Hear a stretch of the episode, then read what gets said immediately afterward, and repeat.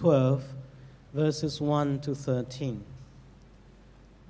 Therefore, since we are summoned, uh, surrounded by such a great cloud of witnesses, let us throw off everything that hinders and the sin that so easily entangles, and let us run with perseverance the race marked out for us, fixing our eyes on Jesus, the pioneer and perfecter of faith. For the joy set before him, he endured the cross, scorning its shame, and sat down at the right hand of the throne of God.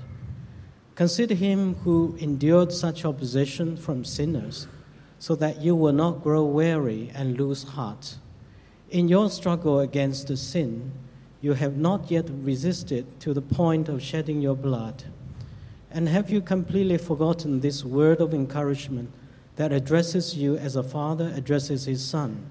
It says, My son, do not make light of the Lord's discipline and do not lose heart when he rebukes you, because the Lord disciplines the one he loves, and he chastens everyone he accepts as his son. Endure hardship as discipline.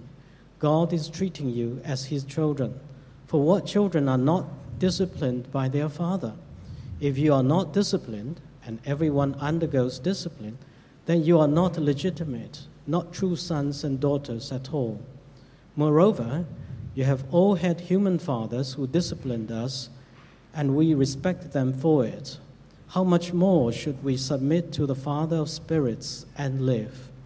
They disciplined us for a little while while they thought, while they thought best. But God disciplines us for our good, in order that we may share in His holiness. No discipline seems pleasant at the time, but painful. Later on, however, it produces harvest of righteousness and peace for those who have been trained by it. Therefore, strengthen your feeble arms and weak knees. Make level path for your feet, so that the lame may not be disabled, but rather healed. This is the word of the Lord. Thanks be to God.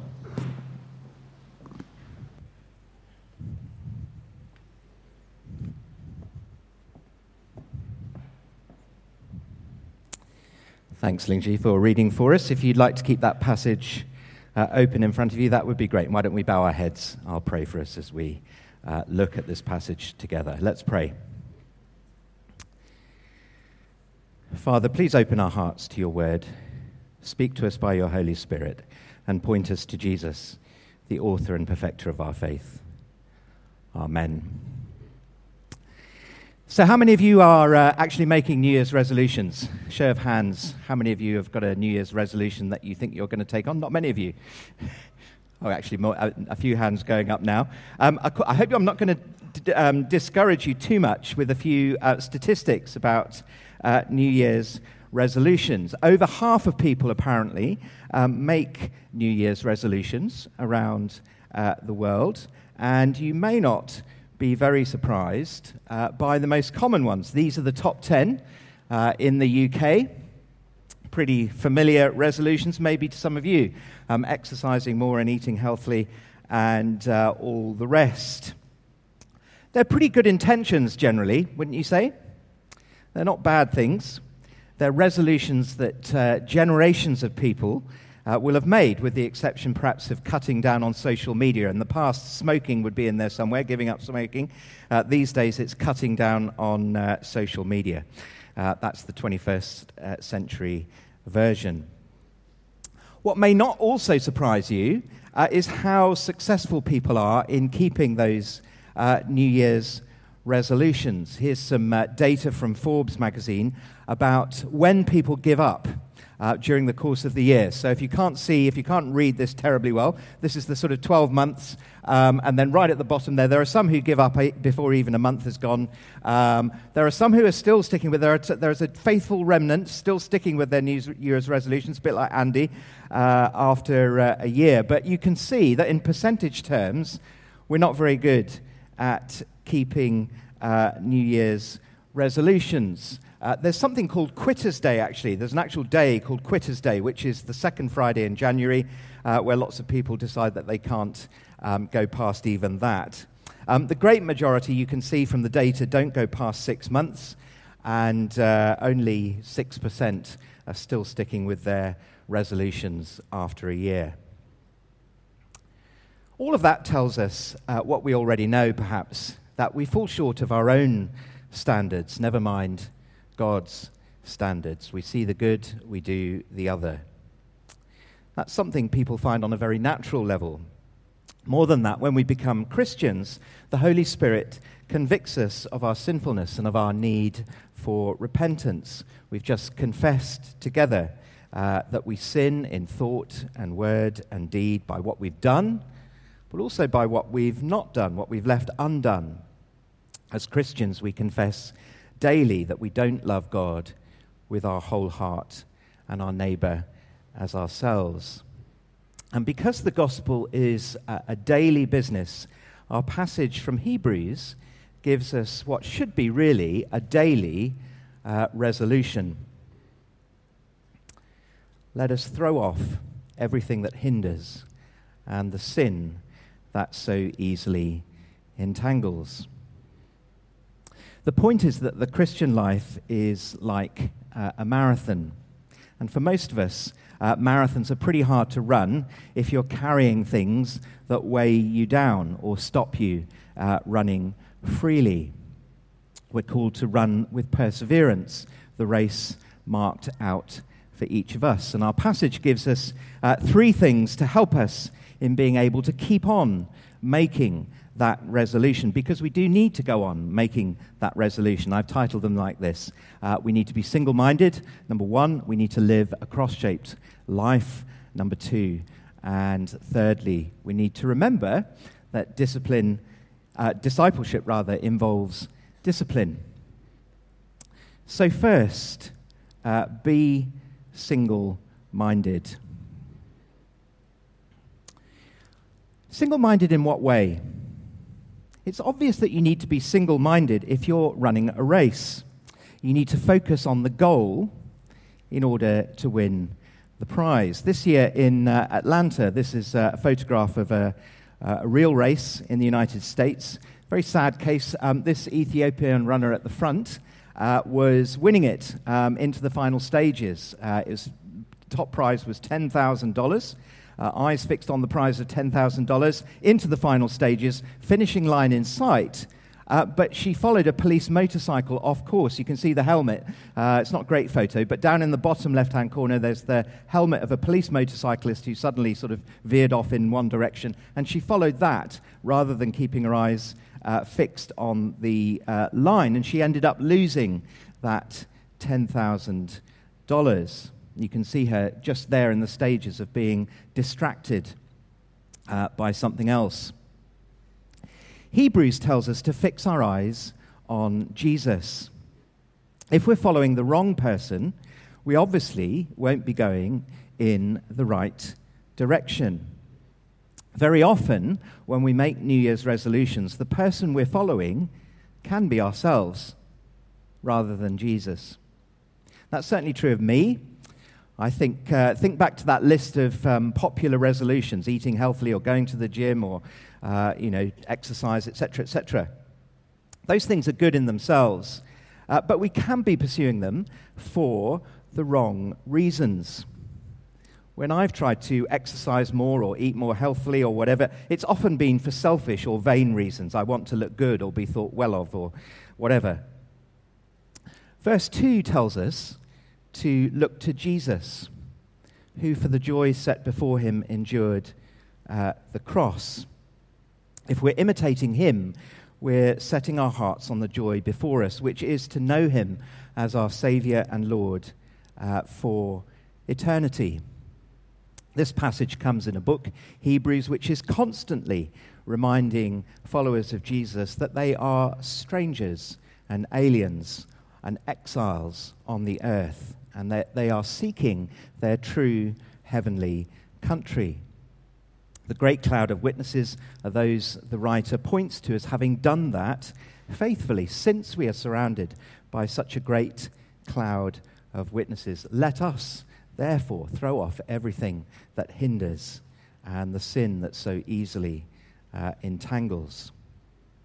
So let me encourage you it's not a bad thing to make a New Year's uh, resolution to exercise more or eat uh, more healthily. The crucial question is why are you doing it?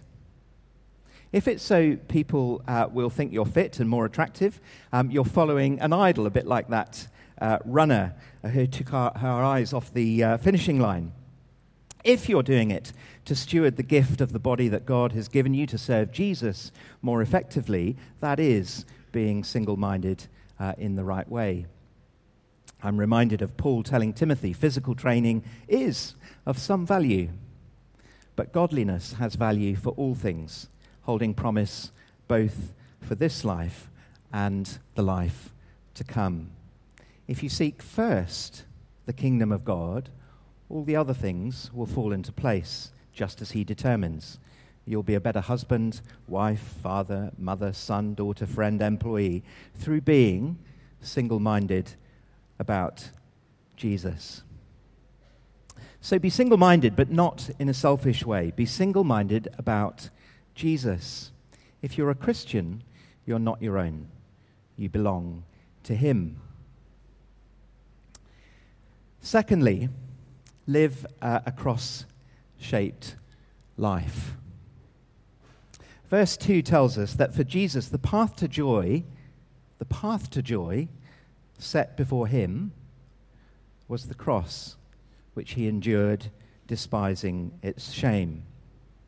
And we all know, as Christians, that the way of the cross is our way too. Jesus tells us deny yourself, take up your cross, and follow me. Verses 3 and 4 Consider him who endured such hostility against himself, so that you may not grow weary or faint hearted.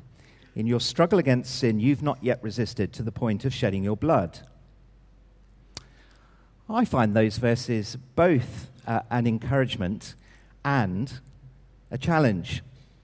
They're an encouragement to me, strangely, uh, because it means it's not strange to find the Christian life difficult or tough.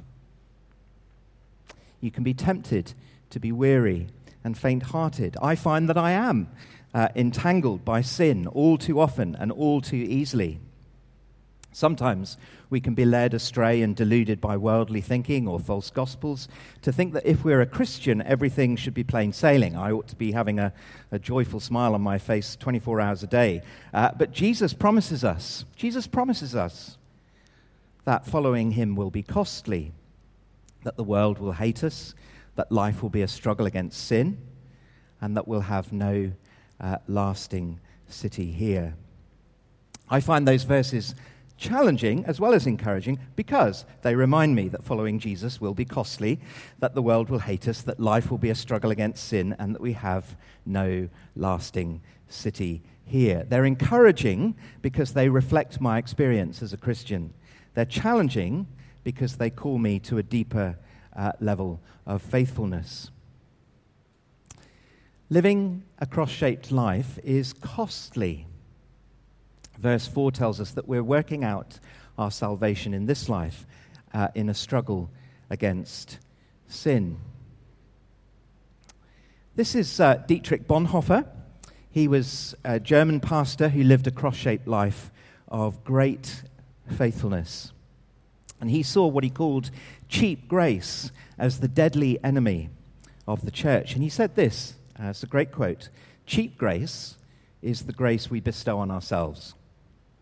Cheap grace is the preaching of grace without requiring repentance, baptism without church discipline, communion without confession.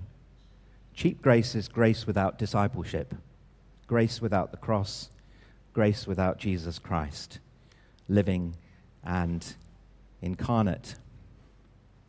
Costly grace, he said, is a challenge and an encouragement. It is costly and it is grace. He said this it is the hidden treasure in the field, for the sake of which people will go and sell with joy everything they have. It is the costly pearl for whose price the merchant sells all he has. It is Christ's sovereignty, for the sake of which you tear out an eye if it causes you to stumble. It is the call of Jesus Christ which causes a disciple to leave his nets and follow him. Costly grace is the gospel which must be sought again and again, the gift which has to be asked for, the door at which one has to knock. It is costly because it calls to discipleship. It is grace because it calls us to follow Jesus Christ.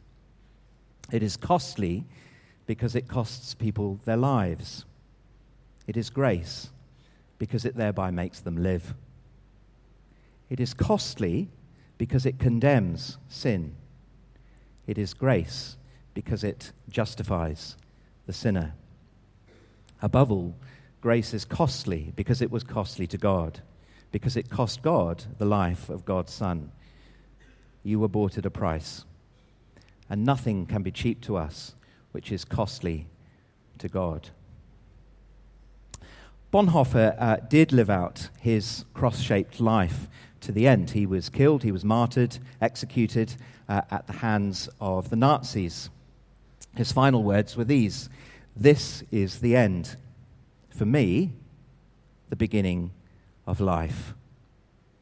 He knew he had no lasting city here. It may be that you or I uh, will not be called to face that kind of trial. But if we're Christians, Hebrews tells us that we will face trials. In your struggle against sin, you've not yet resisted to the point of shedding your blood. It suggests that the Lord's discipline for us is to lead us from one trial to uh, the next. I don't know about you, but I am very humbled when I think how gently I've been disciplined by God in my life when I do consider the great cloud of witnesses like Dietrich Bonhoeffer. And he also reminds us uh, of our third point that uh, discipleship involves discipline. It's obvious when we think about where that word comes from disciple. Uh, disciple comes from the same root. To be a disciple means being under the discipline of a master. We are disciples of Christ. Uh, in the underground seminary where Bonhoeffer uh, ran, he uh, encouraged students to pursue an active and disciplined uh, inner life, a bit like uh, what Andy was talking about, living in the Word, dwelling uh, in the Word, about his New Year's resolution a year ago. These disciplines of prayer and Bible study would help Christ followers resist the philosophies of Hitler's Germany.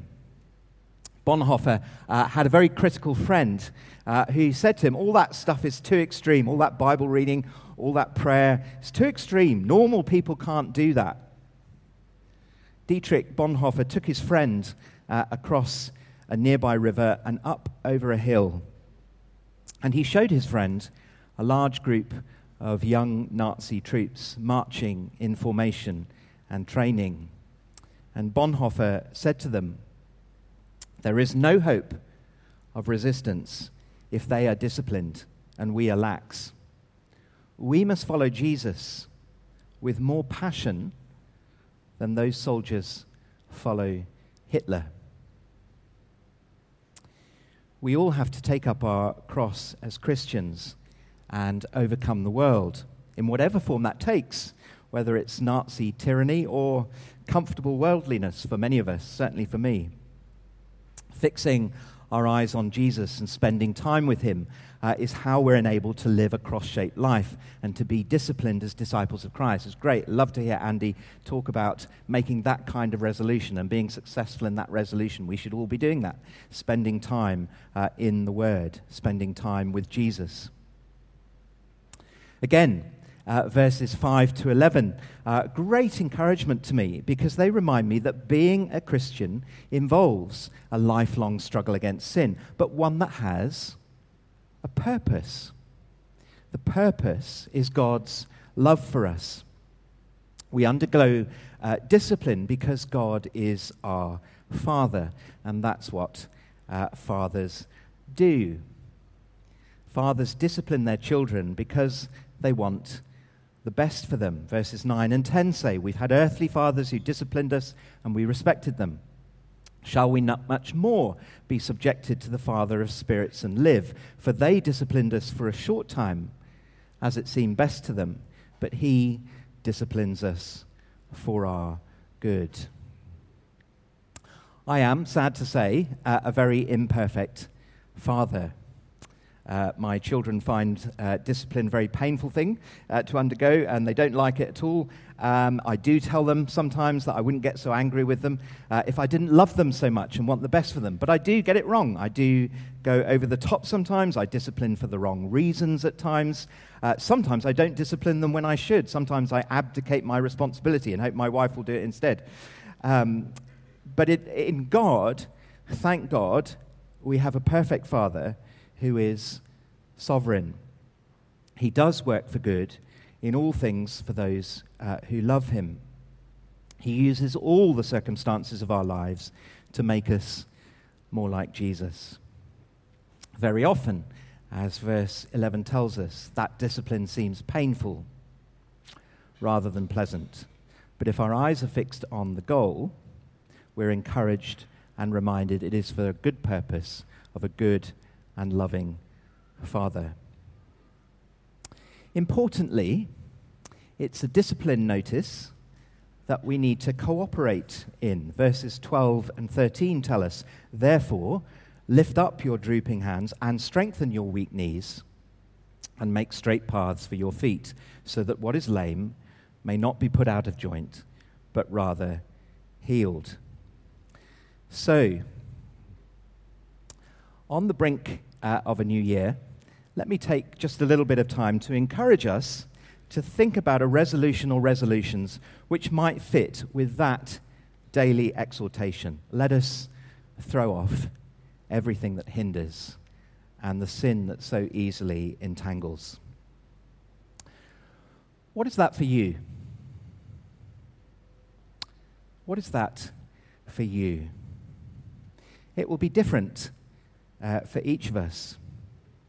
But what is it in your life that most hinders you from following Jesus faithfully? What most easily entangles you into sin? Maybe you need to think about um, the place of alcohol or some other substance in your life. Maybe an internet uh, related addiction. It may be a festering resentment or a cold self righteousness or critical spirit that you are clinging onto, carrying in your heart. It may be some pleasure or distraction, which is not a sin in itself, but crowds out the place of Jesus as King of your life. What is it that hinders uh, and entangles you? As we think about that question, I've been challenged uh, in preparing this talk um, by C.S. Lewis's Screwtape Letters. You know I'm a big fan of C.S. Lewis. Um, if you don't know this book, it's written as letters from a senior devil uh, to a junior devil, uh, trying to tempt a Christian away from his cross shaped walk. Uh, and a part in the book, the Christian is dimly aware that he has been backsliding. Not very disciplined about his prayers, his Bible studies, he's let them go. Um, he has a vague uneasiness that he just doesn't want to think about. He doesn't want to face it. He's reluctant to face the fact that he's allowed worldly pleasures and vanity to crowd out his prayers and his Bible reading. And the devils use that uh, reluctance to distract him from turning and repenting again. Let me uh, read to you a little passage. As this condition becomes more fully established, you will gradually be freed from the tiresome business of providing pleasures as temptations as the uneasiness and his reluctance to face it cut him off more and more from all real happiness, you will find that anything or nothing is sufficient to attract his wandering attention. You no longer need a good book which he really likes to keep him from his prayers or his work or his sleep. The column advertisements in yesterday's newspaper will do. You can make him waste his time not only in conversation he enjoys with people whom he likes, but in conversations with those he cares nothing about on subjects that bore him. You can make him do nothing at all for long periods, You can keep him up late at night, not roistering or partying, but staring at a dead fire in a cold room. All the healthy and outgoing activities which we want him to avoid can be inhibited and nothing given in return. So that at the last he may say, as one of my own patients said on his arrival down here in hell, I see now that I spent most of my life in doing neither what I should nor what I liked. Does that sound uh, uncomfortably familiar to some of you? convicts me a bit. The senior devil goes on to say that a person's best years can be stolen away not in sweet sins, but in a dreary flickering of the mind over it knows not what, and in the gratification of feeble curiosities. That's why I think, incidentally, that uh, there's such a danger for us growing up in an internet age. Our attention spans are uh, shorter than they were. Uh, and we're easily distracted by things like cat videos on YouTube or things like Candy Crush. That is definitely an entanglement I need to um, throw off. Screwtape says this You will say that these are very small sins, and doubtless, like all young tempters, you're anxious to be able to report spectacular wickedness. But do remember, do remember, the only thing that matters is the extent to which you separate the man from God. It does not matter how small the sins are, provided that their cumulative effect is to edge the man away from the light and out into the nothing. Murder is no better than cards if cards can do the trick. Indeed, the safest road to hell is the gradual one, the gentle slope, soft underfoot, without sudden turnings without milestones, without signposts. The safest road to hell is the gradual one, the gentle slope, soft underfoot, without sudden turnings, without milestones, without signposts. So, let us throw off everything that hinders and the sin that so easily entangles. Let me ask you again what is that for you? What is it in your life that most hinders you from following Jesus? What most easily entangles you into sin? It may be that you are here today not yet uh, a Christian, and it may be that the Lord is speaking to you. Today, if you hear his voice, do not harden your heart, but turn to Jesus for healing and the life that is truly life. If you are a Christian, it may be that he's laying a conviction uh, in your heart about things that you know deep down you need to throw off because they hinder your walk with Jesus. They may not be sinful things in themselves, but for you, maybe not for other people, but for you, they lead on to the sin that clings closely, that entangles you. Let me also add um, a word of encouragement as we close. What happens when we fail? What happens when we don't keep these resolutions? Well, our great hope is the gospel. Jesus has paid for our sins on the cross. He knows our weakness. Our passage today understands that sin clings closely to us, that it entangles us. He knows our weakness. We're told in His word that if we say we're without sin, we deceive ourselves, but that He is faithful to forgive us when we confess. Here's uh, a lovely quote from C.S. Lewis, which I think sums it up wonderfully. No amount of fools will really undo us if we keep on picking ourselves up each time. We shall, of course, be very muddy and tattered children by the time we reach home. But the bathrooms are all ready, the towels put out, and the clean clothes are in the airing cupboard. The only fatal thing is to lose one's temper and give it up. It's when we notice the dirt that God is most present in us. It is the very sign of his presence. There is a joy set before us as followers of Jesus. That's what C.S. Lewis means. It's not on this uh, quote on the screen, but when he talks about hot baths and towels and clean clothes, he's using that as a metaphor for the joy set before us. There is a race to be run with perseverance and single mindedness. It will be cross shaped, it will make us muddy and tattered from a lifelong struggle against sin. But we do not give up when we fail. Knowing our sinfulness in increasing measure is a sign of the Holy Spirit at work in us. It can easily discourage us. Satan can easily discourage us when we are finding ourselves to be more sinful, to uncover the depths of our depravity, to uncover the depths of our wickedness. Really, it is a sign of the Holy Spirit leading us into greater maturity. Knowing our sinfulness in increasing measure is a sign of the Holy Spirit's work. If we, when we notice the dirt, it's when God is most present with us. It's the very sign uh, of his presence.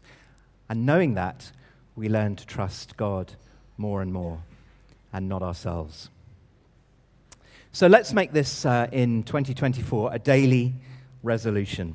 Let us throw off everything that hinders and the sin that so easily entangles. We need to be single minded to follow Jesus to the joy set before us. We need to live a cross shaped life. We need to take up our cross daily we need to remember that being a disciple involves discipline. Let's pray.